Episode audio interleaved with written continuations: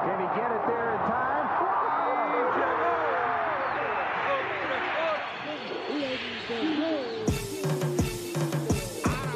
La línea en los deportes, ¿quién fue que la marcó?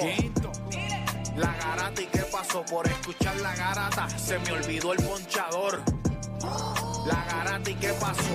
Mi jefe en el trabajo un memo me dio, ¿y qué pasó?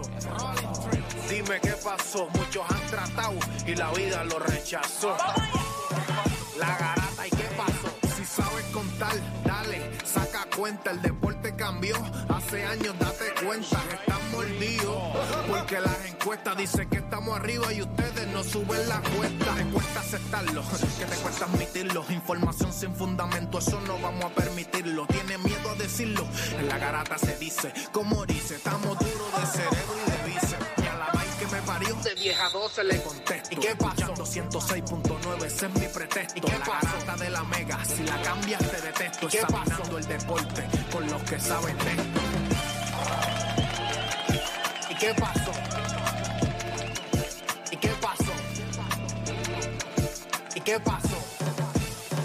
La Garata, ¿y qué pasó?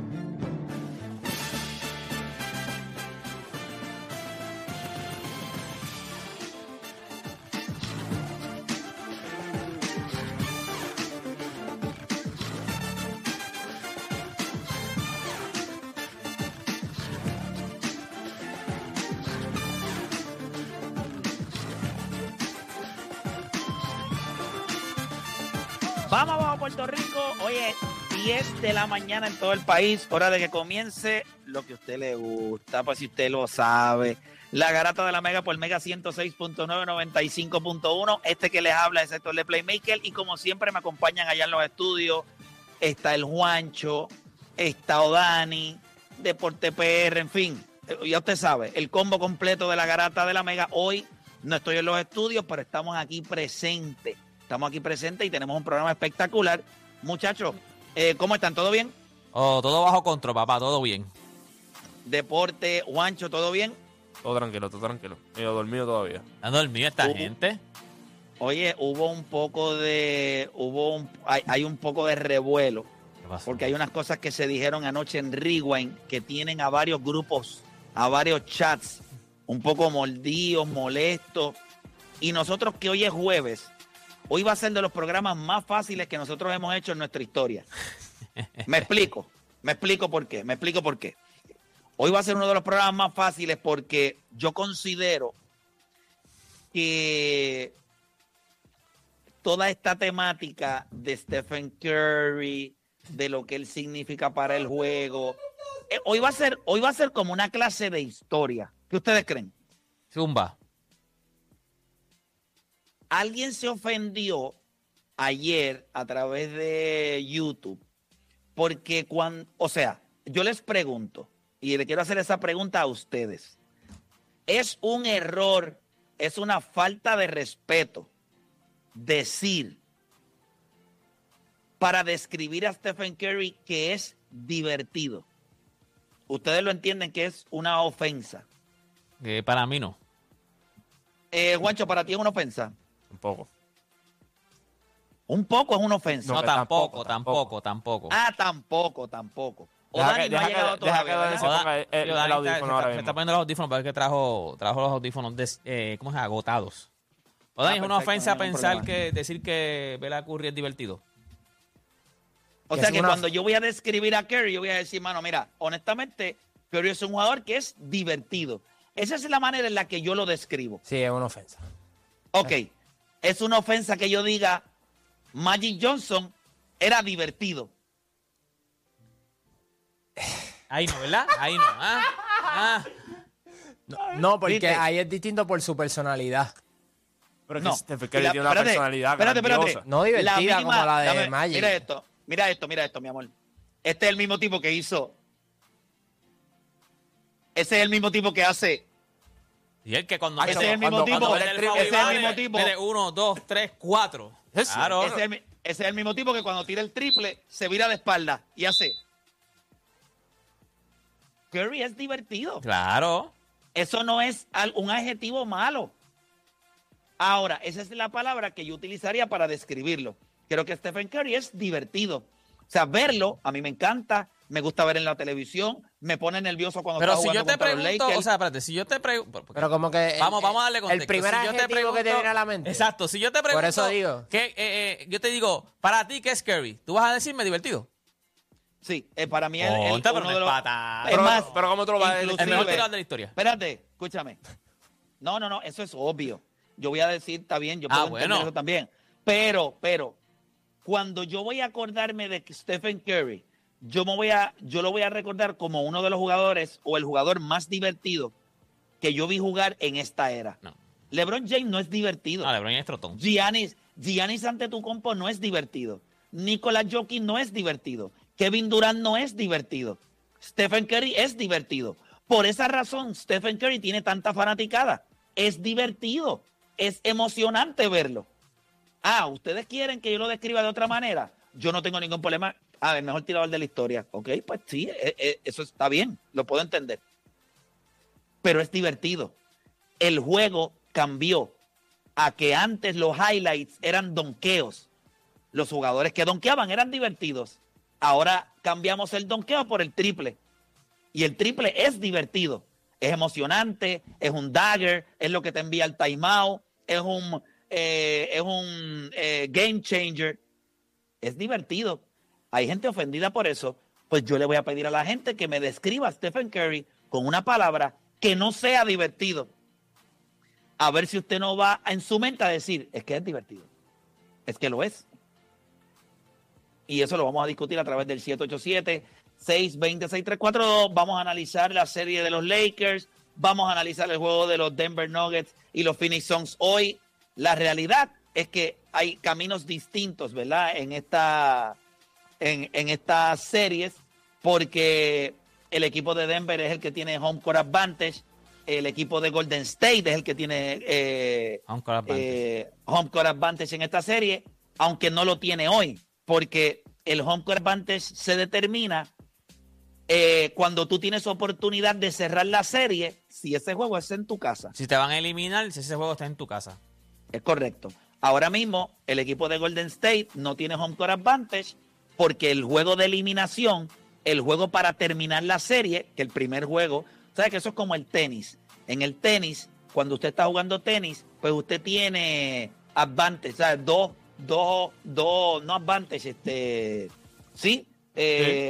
tienes game points como ventaja. Pues tiene 2, tiene 3, porque significa que tiene múltiples oportunidades para cerrar el punto.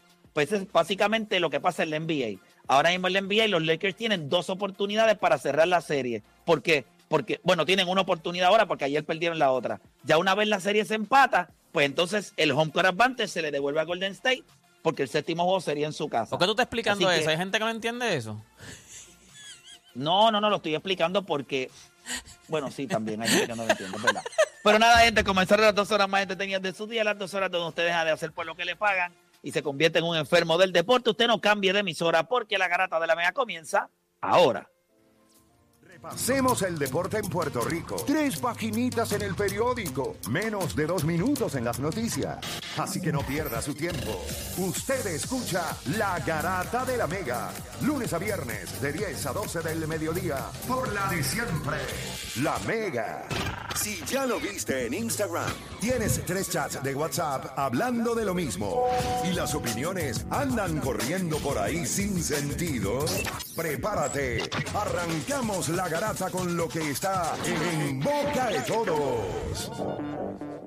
Bueno, mientras estás escuchando La Garata de la Mega 106.9, 95.1 y vamos a lo que está en boca de todos. Y la realidad del asunto es que tenemos que hablar de la victoria ayer de los Golden State Warriors frente a Los Angeles Lakers. Una victoria que yo no creo que les haya extrañado a ninguno de ustedes que haya conseguido ayer Golden State. Lo que sí le pudo haber extrañado un poco es que el juego fuera tan competitivo hasta en el juego. Así que le pregunto, muchachos, específicamente a Deporte PR y a Odanis, que, ¿verdad? Obviamente sé que estuvimos en Rewind, pero ¿les sorprendió el hecho de que el juego fuera tan competitivo? Odanis, tú no fuiste parte de Rewind ayer. Yo diría que no vi tanta urgencia por parte de los Lakers. Yo creo que ellos tienen tanto talento que pueden hacer que esos juegos sean competitivos. Y lo digo porque cuando Draymond Green te metes 20 puntos, pues ya tú sabes que los ajustes por parte de los Lakers, pues en realidad no estaban ahí. Después Anthony Davis sale en el cuarto quarter y yo creo que ahí ellos dijeron, ok, pues descansamos, y ya en el sexto pues lo terminamos en casa. ¿No viste ese sentido de urgencia por parte de los Lakers? Acuérdate, esto es un equipo que entró por el play-in también. O sea, sí tienen el talento, pero no necesariamente van a dominarte una serie de que te lo van a eliminar en 4-0, 5-0, como yo entendía. Lo vimos desde el play-in, lo vimos con Memphis también. Ellos tuvieron varias oportunidades para cerrar esa serie de Memphis temprano. En el juego 2 ellos pudieron haber cogido una delantera de 2-0. No lo hicieron. Lo terminaron en la casa. Yo pienso que es la misma historia acá, Play. Deporte, tú tampoco fuiste parte de Rewind ayer. Los dos cogieron libre.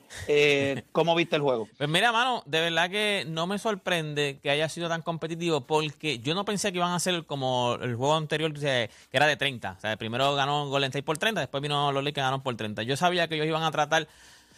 Yo sé que el sentido de urgencia no lo tienen ellos, pero yo estaba seguro que este juego iba a ser un juego competitivo, en cuestión de que ellos iban a tratar contra, si podemos acabar esta serie hoy, la acabamos esta serie y se acabó, o sea, descansamos. Pero sí sabía que Golden State iba a dominar, que iba a ganar el juego. Al final, yo creo que ellos hicieron eso mismo. Cuando Anthony Davis le dan... Oye, by the way, Anthony Davis nos dio un susto. O sea, él fue a... En silla de ruedas. Él se fue, que yo dije, no vaya a ser que activen aquí el concussion este. O sea, tiró el por pibe que tenía que ir para el baño. Pero después ya se reportaron que salió caminando entonces de Golden State. Pero sí, pero no me sorprendió. Yo pensaba que iba a ser... Siempre supe, yo pensé que iban a ganar por doble dígito, 10 o 12. Pero por 10 o 12 puntos... Pues yo sé que en algún momento vas a estar por 6, vas a estar por 5, no ibas a ganar el juego, pero sí sabía que no se iban a despegar por 30 puntos como hicieron en el juego anterior. Juancho. No, yo creo que como comenté ayer en el ritmo, yo creo que fue un juego más... Golden State salió con la urgencia, pero los Lakers tampoco estaban sentados esperando. Yo creo que, como dije aquí, LeBron James iba a intentar un par de triples empezando el juego y si estaban metiendo el triple, vamos a jugar. Pasó eso, Golden State...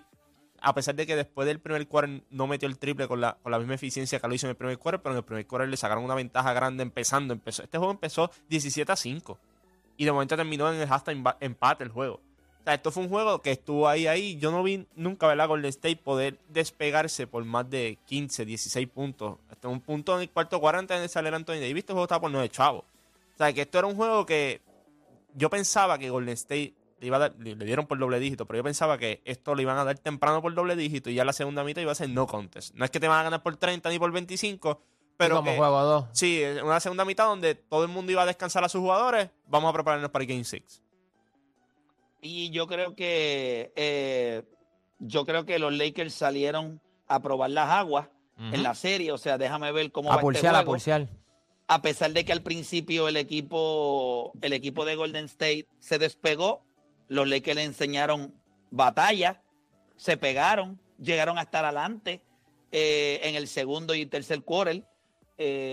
Así que yo creo que fue un juego competitivo y lo que me deja saber, ¿verdad?, con mucha confianza, porque ayer lo hicimos y ese es otro ejercicio que vamos a hacer acá en el programa, es qué nivel de confianza tú tienes en % de que los Lakers cierran este juego en 6. Yo sé que hay un montón de gente pajeándose con el hecho de que Stephen Curry pueda empujar esta serie a un séptimo juego, ir a los Lakers y pues hacer un comeback histórico, devolverle la bofetada que LeBron le dio a ellos en el 2016, y eso está bien, es una narrativa buena, es algo que nos va a mantener a todos con emoción y con ganas de opinar, pero ahorita vamos a estar hablando con nuestra gente y ellos nos dirán cuánta confianza tienen de que eso pueda suceder y cuánta no. Este juego va a ser el viernes, así que no nos debemos de volver muy locos. Esto ya en menos de 24 horas ya estamos nuevamente viendo estos dos equipos en cancha. Más temprano, los Knicks extendieron la serie, que es exactamente lo que hizo Golden State ayer. Oye, güey, todas las series están 3-2. Todas las series están 3-2. Es correcto. Con la diferencia es que hay equipos que van para su casa para cerrar y hay otros que van a la carretera a sobrevivir. Exacto, exacto. Pero todos están tejidos ahora mismo, todos. Phoenix va a su casa a sobrevivir. Boston va a su casa a sobrevivir. Boston va a la carretera. A Filadelfia. Boston va a la carretera a sobrevivir. Exacto. Phoenix va a su casa a sobrevivir. El equipo de los Lakers va a su casa, o sea, Golden State va a la carretera a sobrevivir. Y los Knicks van a la carretera a buscar la manera de sobrevivir porque ayer lograron una victoria en el Madison Square Garden. Jalen Brunson, entiendo que, ¿verdad?, jugó muy bien, a pesar de que este equipo de los Knicks siempre encuentra la manera de volarle los pocos pelos que le quedan a Tom Thibodeau en la cabeza. El juego empezó shaky, tuvieron 7 del 9 en ese primer quarter y tú dijiste, se fastidiaron, si llevan 7 en el primer quarter, pero ya en una segunda mitad lo que tiró fue macramé, o sea, 62 puntos tirando 62% de los field goal como equipo, 5-8 del triple, un equipo que no se conoce por meter el triple. Y pues esos sparks ofensivos estuvieron chéveres, que hay que aprovecharlo porque no sabes si los vas a tener en Miami. Definitivo, así que ya mismito vamos a empezar a hablar de esas series, pero quiero moverme un poquito a algo que está pasando en Major League Baseball, y es que no solamente Carlos Correa, sino los Minnesota Twins están siendo hasta cierto punto criticados, ¿verdad? Y eso es algo que, o sea, no sé cómo nosotros nos sentimos como puertorriqueños. Yo sé que aquí en Puerto Rico, y Juancho lo ha dicho, no mucha gente quiere o Carlos Correa es de su agrado. Pero él no la está pasando bien ahora mismo en cuestión del terreno. O sea, no le está yendo bien. A pesar de que el equipo de Minnesota está número 1, hay videos corriendo por ahí en diferentes plataformas en donde pues Minnesota tiene peor récord que cualquier equipo del este de la Liga Americana, incluyendo los Yankees que están últimos. Uh-huh. En esa división. ¿Por qué ustedes creen que alguien va a bullear a Minnesota? Minnesota es irrelevante. Esa es la realidad. Como equipo a nadie le importa, no tienen fanáticos, hace frío. La razón es Carlos Correa. Y eso yo no sé si a ustedes les molesta, pero a mí sí. Juancho, yo creo que esto es el precio que él sigue pagando por haber sido tan vocal con los Houston Astros. Y los Houston Astros haberle dado la espalda, no haberlo firmado con la cantidad de dinero que él pedía. Y pues entonces ahora Houston es el equipo campeón y Carlos Correa viene siendo la oveja negra en Major League Baseball y cada vez que alguien pueda criticarlo o cada vez que alguien pueda ridiculizarlo, lo van a hacer. ¿Cómo lo ven ustedes, Juancho? Yo creo que es eso, es la personalidad. Yo creo que, aquí vuelvo y te digo, a la gente le gusta ver a alguien que tiene confianza, pero no lo demuestre.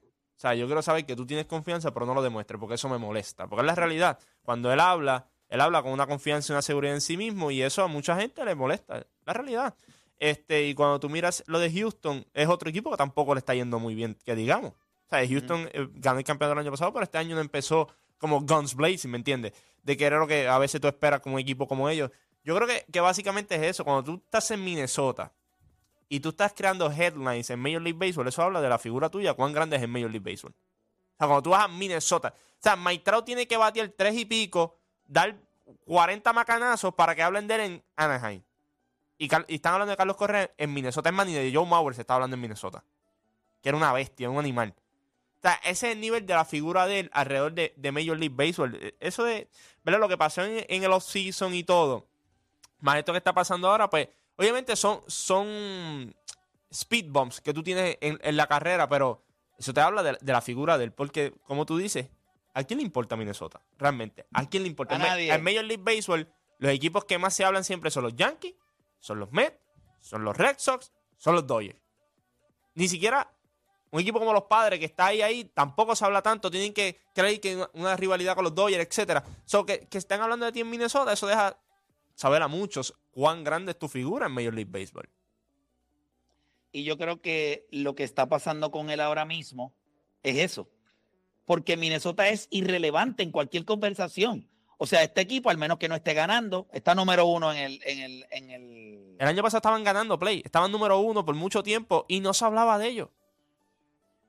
Sí, pero yo creo que hay un issue con Carlos Correa. Pero, y no sé. También, ajá, iba a decir algo, Dani. No, que también pienso que el hecho de que, como tú mencionaste, el sacrificio que él hizo por Houston, pues ahora todo el mundo le tiene el estigma.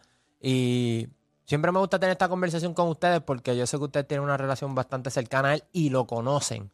Sin embargo, si tú miras los foros en los Estados Unidos, o sea, cualquier cosa que diga Carlos Correa, o sea, todo el mundo le cae encima. ¿Por qué? Porque ya tiene el estigma. Pues añade el hecho de que estuviste en el off-season, en conversaciones de va a firmar con los Giants, no lo quisieron firmar, un tipo como Steve Cohen, que está dispuesto a dejar todo chavo, tampoco lo quiso firmar, terminaste en Minnesota después de todo ese revolú. So, ya le he estado en el ojo público por mucho tiempo y añade el hecho de que Minnesota es quien te da la oportunidad y tú estás soqueando. Y no solo eso, un tipo como Carlos Correa, lo que me gusta en esta situación es que tiene ese self-awareness, Play. O sea, los otros días yo envié por un chat y él dijo como que, no, o sea, me están they're booing me, pero es porque estoy soqueando. So, él también sabe lo que está pasando. O sea, él no es este tipo arrogante de que se cree que se las merece todas. Él sí le gusta las estadísticas avanzadas y siempre las trae para hacer el argumento de que él es el mejor shortstop, pero también es el tipo que he holds himself accountable. Él sabe que cuando está fallando también te lo va a decir. So, tú quieres un tipo así al final del día en tu equipo. O sea, porque no es delusional. Sabe cuando falla y sabe cuando está haciendo las cosas bien. Deporte. Mira, mano, yo creo que lo que pasa con Carlos Correa es que Carlos Correa también se convirtió en el villano. O sea, Carlos Correa es el villano, no del equipo. Carlos Correa se convirtió en el villano de MLB. O sea, los otros días vi que lo poncharon y lo primero que le dicen es, eres un tramposo. O sea, le gritaron tramposo. O sea, ya él es, como tú dices, es que también le cayó todo como que cuadró para verse más villano de lo que es, porque entonces los Astros ganan el campeonato, pues rápido lo que van a pensar es, ganaron sin ti. ¿Entiendes? No te firmaron, o sea, estás en otro equipo ahora. So, él se convirtió, o sea, él es el perfecto, él es Thanos con las 5 gemas ahora mismo. Él es el perfecto villano que todo el mundo le va a tirar, lo va a mirar y le va a tirar, no hay break. Definitivo. Y yo hasta cierto punto, ¿verdad? Me da cosa. ¿Pero sabes qué? Claro, no es, él no es él, se supone que él no sea así, él no eso, fue el que explotó sí, esto. Ese es un rol. Él sacó la cara, él fue el que dio la cara. Eso es un rol donde hasta cierto punto él va... He will thrive. O sea, a él le gusta eso de que estén dudando, de que estén hablando de mí, de que yo soy el villano y todo. A él le gusta, no todo el mundo está ready para eso. Yo no sé si a él le gusta, yo creo que a él no le importa que piensen eso. Está bien y como quiera, pero te gusta el deporte porque tú embrace it. O sea, él, cuando tú lo viste ese año que él habló, cuando Altuve no quiso hablar, cuando Bregman se paró allí con un papelito a hablar, que él cogió, él puso a todo el mundo y quiso después en los playoffs. Papá, se tira el reloj, él le gusta. O sea, que estén hablando así de que lo vean como que le digan tramposito. Obviamente a ti no te gusta que siempre te tengan ese estigma, pero he embraces. Por eso te digo, él no es que le gusta, él, o sea, él no le importa, ¿me entiendes? Él, ok, yo agarro este golpe, pero no es que a mí me guste que me digan así. La verdad es que yo puedo bregar con eso. No. Él le gusta la presión que viene con eso. Exacto. A eso es lo que se está refiriendo Juancho cuando dice you embrace it. O sea, soy el malo, me gusta ser el malo, me gusta que me veas así. Él es, o sea, estamos hablando de un chamaco que ha sido, ¿verdad? Fue el primer pick en Major League Baseball, llegó a Grandes Ligas, tuvo grandes temporadas, ganó campeonato con los Houston Astros y ese estigma de perfección se fue cuando sale lo del esquema de trampa de los Houston Astros.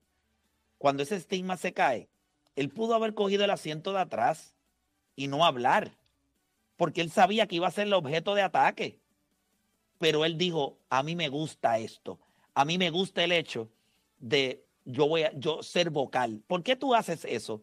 Porque la realidad del asunto, aunque mucha gente le duela esto, él es más inteligente que el 95% de los peloteros de Grandes Ligas. Es más inteligente que el 99.9% de los fanáticos de Major League Baseball. Sabe más de béisbol que el 99.9% de la gente que está allá afuera. Pues, él se para y dice, ¿qué tú me vas a decir? La primera vez que cuando yo fui a hablar recientemente con él, cuando nos sentamos en la mesa, lo primero que él me dijo, si vamos a hablar de béisbol, sabes de estadísticas avanzadas, sabes de eso, estás al día con eso, porque si no, no vale la pena tener esta conversación. Fue a TBS y a Fox. ¿Y qué le dijeron? Da un masterclass. O sea, tú un tipo que es, a nivel de pelotero, tiene unas habilidades increíbles, pero a nivel de cómo él es, a nivel de su IQ, estamos hablando de un tipo que, pues, hermano, no es normal. A nivel de lo estofón y de lo nerd que es para los números y el deporte. Cuando tú eres así, le vas a caer mal a la mayoría, porque el conocimiento de alguien es, quiero buscar la palabra correcta, porque no es duda. Cuando tú eres un tipo tan inteligente, la confianza tuya intimida. Y eso es lo que hace Carlos Correa con el resto, los intimida. Y cuando tú te sientes intimidado, ¿qué es lo más que puedes hacer? Pues criticarlo. Esa es la palabra, los intimida. Esa es exactamente la palabra. Una pregunta, Blake. Ahora mismo, pues, él está pasando por este slump, pero ¿a qué se lo adjudica? El hecho de que a lo mejor físicamente no se encuentra bien y pues... No, eso no es real. Él está bien físicamente.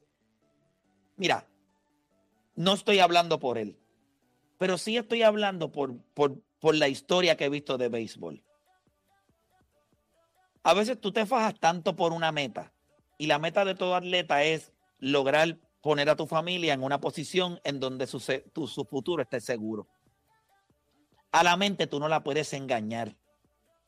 Cuando hay esa presión de que tengo que hacer esto por mi familia, llega un momento dado en que te esfuerzas tanto y tanto y tanto y tanto en eso, que cuando lo logras, porque él aseguró a su familia allá, y no solamente a su familia, aseguró a sus hijos, ¿sabes? Gracias a Dios él consiguió eso. Ahora, ¿cómo yo puedo volver a tener esa mentalidad? ¿Cómo yo llego ahí otra vez? Pues yo estoy seguro que él se enfocó tanto tiempo en esta temporada en básicamente conseguir su contrato, hubo tanta incertidumbre, que posiblemente ahora mismo, pues, ese focus, pues, está no necesariamente donde él quisiera. Y las cosas no le están saliendo. Pero esto es un caballero de repetición. Esto es un caballero de disciplina. Le salga bien o mal, él va a seguir ejecutando de la misma manera. Ya ayer el equipo de Minnesota lo bajó a tercer lugar en la alineación. Ayer cogió 2 bases por bola. Se fue de 3-1 con 2 bases por bola. Yo creo que él tiene que ser un poco más paciente en el plato. Yo lo he visto un poquito pressure y eso no es normal en él. Pero él quiere hacerlo bien. ¿Sabe? Él quiere funcionar. Él quiere que la gente vea que él vale el dinero que le pagaron. Va a costarle trabajo salir de ahí, pero yo no tengo duda de que lo va a lograr. No sé qué tipo de temporada vaya a tener, pero el primer año de Lindor con los Mets, después del contrato grande, no fue bueno. Ya vimos lo que hizo el año pasado. Así que yo creo que Carlos Correa va a estar bien, pero sí va a sentir el calentón y la presión de lo que él representa como pelotero, porque su seguridad y su IQ intimida. Y cuando tú te sientes intimidado y no puedes superar a la persona con las habilidades que tiene, lo otro que te queda es que desvalorizarlo, quitarle valor, criticarlo. Y eso es exactamente lo que están haciendo con él. Nosotros vamos a hacer una pausa, muchachos, y la gente se va a ir comunicando. Este tema va a durar como 2 horas. Es bien complicado. Pero nosotros vamos a hacer una pausa y cuando regresemos, usted se ofende cuando la palabra que se utiliza para describir a Stephen Curry es divertido.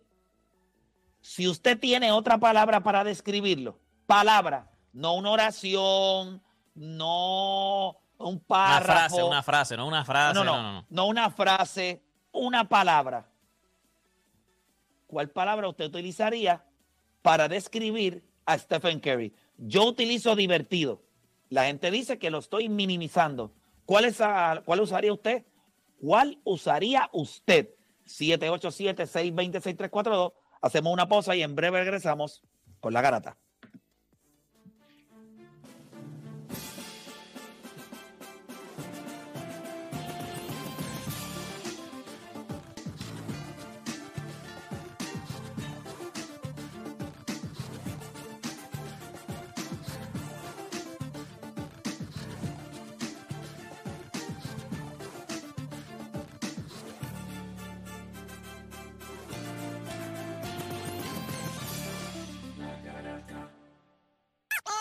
Enfermedad por el deporte.